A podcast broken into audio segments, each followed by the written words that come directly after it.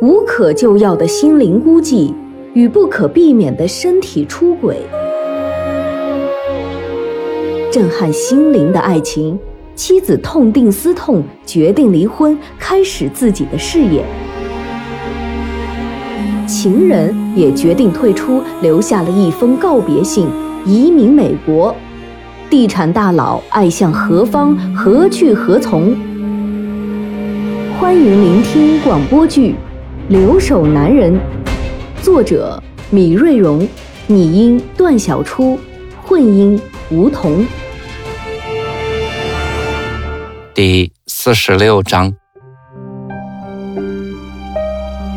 回到成都的李海并没有轻松，每一件亟待解决的事都犹如烫手的山芋。土地增值税的稽查，到期贷款的转贷，地震引起的施工方停工造成的设备闲置费以及返工费的认定，新开楼盘的滞销，哪一条都让李海头痛。专题会一个接着一个，白天是连轴开会，争执、吵闹、推诿。李海在吵吵闹闹中分析着，然后给出果断的决定。晚上又是宴请不断。这个社会，大多数问题都是在酒桌上搞定的，台面上的都是扯淡。少不了要把自己灌醉，当然，也不能让人家立着出去。与其说是酒力的较量，还不如说是毅力与勇气的较量。就是醉了，也要醉得有技巧。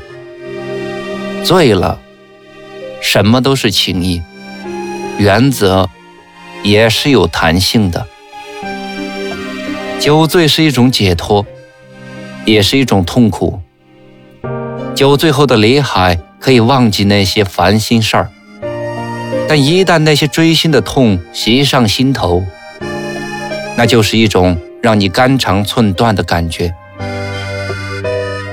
醉梦中，两个女人的面孔总是交织着出现在他的眼前，连了这个，又吸了那个。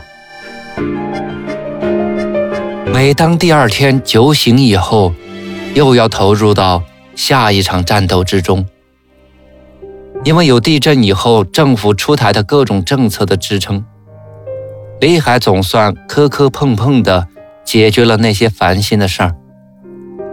唯有销售的工作得不到根本性的突破，李海怎么也不明白，往日里伶牙俐齿的马林。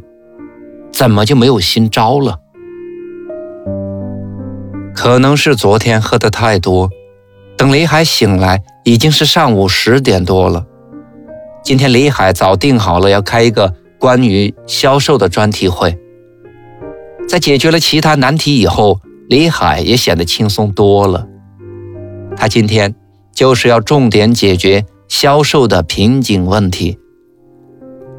公司其他员工仿佛已经习惯了李海的迟到。会议室里，各部门的主管都在三三两两的热议着什么。看到他进来，大家便收了声，但每个人的眼神里都有一种兴奋。他有点吃惊，公司的现状有什么值得高兴的？难道是马林的公司又创造了奇迹？李董，奇迹出现了！怎么你一回来，蝶凤跟二期的销售就有了大的突破呢？陈总的一席话说的李海丈二和尚摸不着头脑。怎么了？不是昨天还说销售不好吗？怎么今天就变得有突破了？哎，马林，你又出了什么怪招？都坐下，都坐下，来来来来来，说一说。呃，董事长，是这样的，从昨天下午开始啊。销售处就跟邪了门似的，接到咨询电话有三十多起，现场来看的就有五十多人次，其中现场交定的就有十六套了，有意向的八套。今天下午啊，这会儿现场有好几拨人，门口的汽车都停满了，电话也是不断的。刚才马总接到电话，说是又定下十多套，哎，就这不到两天的时间，合同额已经两千多万了。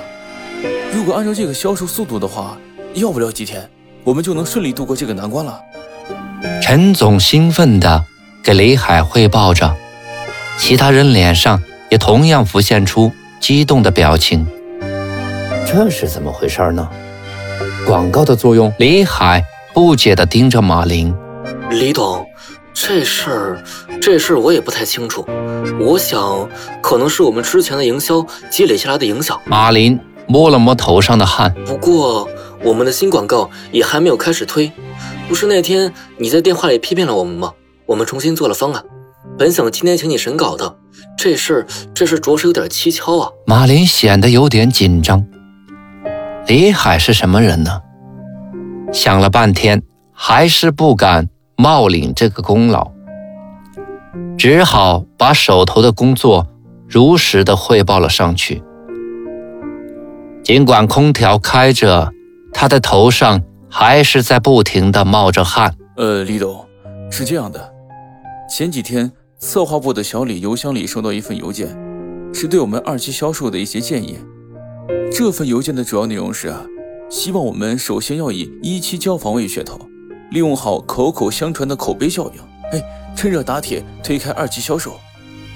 邮件里对我们一期交房提了一些建议，比如高层结构的抗震性问题，我看啊都切实可行。不过我们还不敢用，不知道会不会有诈呀？陈总给李海汇报着，为什么不敢用？李海不解地问道：“哎，你想啊。”现在这年代，哪里还有免费的午餐呢？估计是一家营销公司瞄准了我们的营销这块业务，所以说啊，先做个方案给我们看看。等我们用了，说不定会找上门来狮子大开口要费用呢。我吩咐小李去追踪了这份邮件的发信人，没有实际有用的资料信息，看来呀，是专门为这封邮件而注册的。我们给对方回了邮件。对方也没有回复。陈总越说越悬，其他同事也觉得不可思议，但李海的心里却闪出了一个念头，但他还需要再落实。那你们没有问一下那些来看房的人是怎么来的吗？李海问道。昨天下午我就觉得有问题，我问了几个下定的客人，他们说是一个什么购房网提供的信息。一位大姐啊，还给我看了她收到的短信，是叠风阁的详细介绍，几乎和小李收到的内容是一样的，可以判定为同一个人所为。那位大姐说这几天都有短信给她发来，所以她就过来看看。马林说了些什么，已经不重要了。此时李海已经明白这一切都是小飞帮他做的。小飞以前曾告诉过他，他和朋友们。建立了一个购房网站，专门为购房者提供一些有用的信息。是的，方案也是他做的。作为营销公司的市场经理，做这样一个项目的启动方案，可以说是轻车熟路。更何况，小飞还特别关注过叠峰阁的项目。李海目光看着马林的嘴不停的蠕动，配合着收拾在说什么，耳朵里却一句都没有听进去。此时他大脑里只有小飞的影子。他知道，自己真的很难走出这段感情了。李董，你看怎么办？陈总的叫声唤醒了李海。哦，啊，我有点走神，昨天酒喝多了。现在还有点晕，怎么了？你看这事该怎么办？马总担心这里面有猫腻啊！什么猫腻啊？就因为人家的主意比你的好吗？那你们有什么高招啊？李海突然提高了嗓门，大家都诧异的看着他。对不起，是我们没能拿出一个好的方案，我们正在做。我现在担心的是，到时候对方会有什么企图。其实马林已经猜出这个人是小飞。但他也不明白小飞为什么要这样做。以小飞的为人，是绝不可能去和谁争抢什么东西的。难道是报复自己一年前剽窃了他的创意吗？人家给你提了什么要求了？你知道人家是谁吗？没有吧？那好，待会儿会完了，你们把那个发来的邮件打出来，我看一下。你们讨论一下可行性，没问题就赶紧按这个方案执行。李海的话让马林无地自容。会议室里烟雾弥漫，每个人都在热烈地说着什么，唯有李海不停地看着自己的手机。他无数次输入那熟悉的不能再熟悉的号码，唯独没有勇气拨出去。他盯着手机的屏幕，期待着有一个电话进入，哪怕是一条短信也好。开完会后，北海迫不及待地按下了拨出键。对不起，您拨打的电话已关机，请稍后再拨。北海傻了，小飞曾经告诉过他，因为工作的关系，他的手机是从来不关机的。他一定是在躲他。也许他早已知道李海回到了成都，而半个月来他并没有和他联系。他已经绝望了。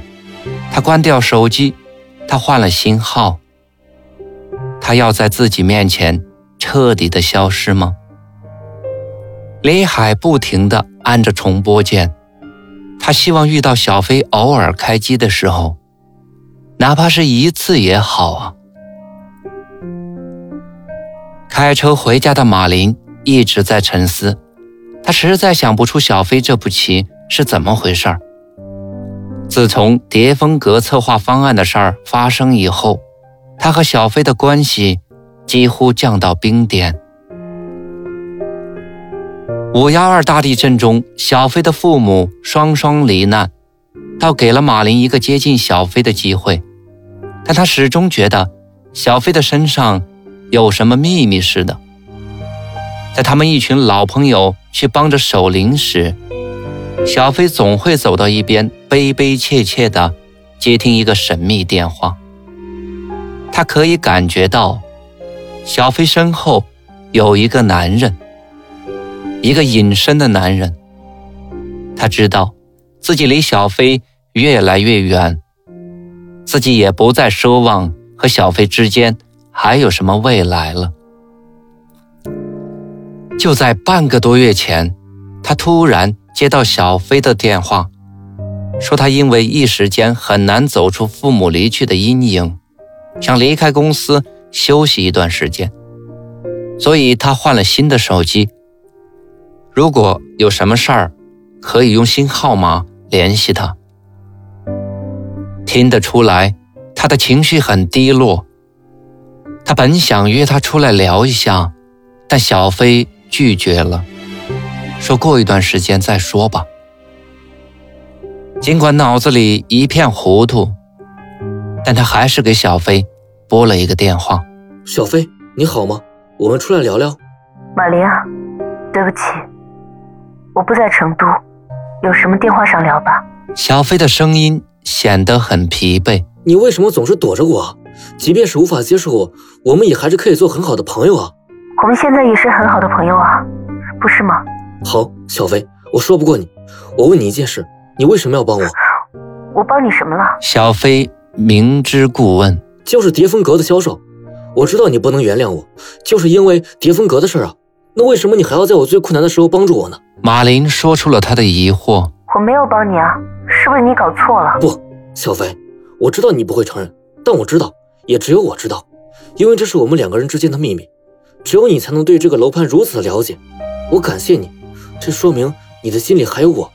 不，不是这样的。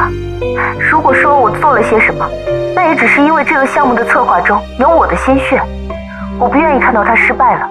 没有你说的那些意思。小飞提高了嗓子回应道：“小飞，我真的不知道你怎么了，为什么我们之间突然变得这么陌生？我不知道你为什么要这样做，然后又突然辞职，你总是让我迷惑不解。小飞，告诉我，你是不是遇到了什么困难了？”马林几乎要崩溃了。真的没有什么，我只是太累了，我想一个人静静的想一想。给我一点时间好吗？不要问我为什么。也许你最好永远不知道为什么。说完，小飞挂断了电话。马林呆呆地拿着电话，路口的绿灯亮了，但他还在发呆。直到后面的汽车喇叭不断响起，他这才赶紧换挡起步。放下电话的小飞呆坐在电脑前，因为没有太多的知心朋友，所以电脑无疑是最好的一个，因为他没有感情。没有语言，只有倾听。这是小飞去年买下的一处小户型，这是他从事销售这么多年来给自己的奖励之一。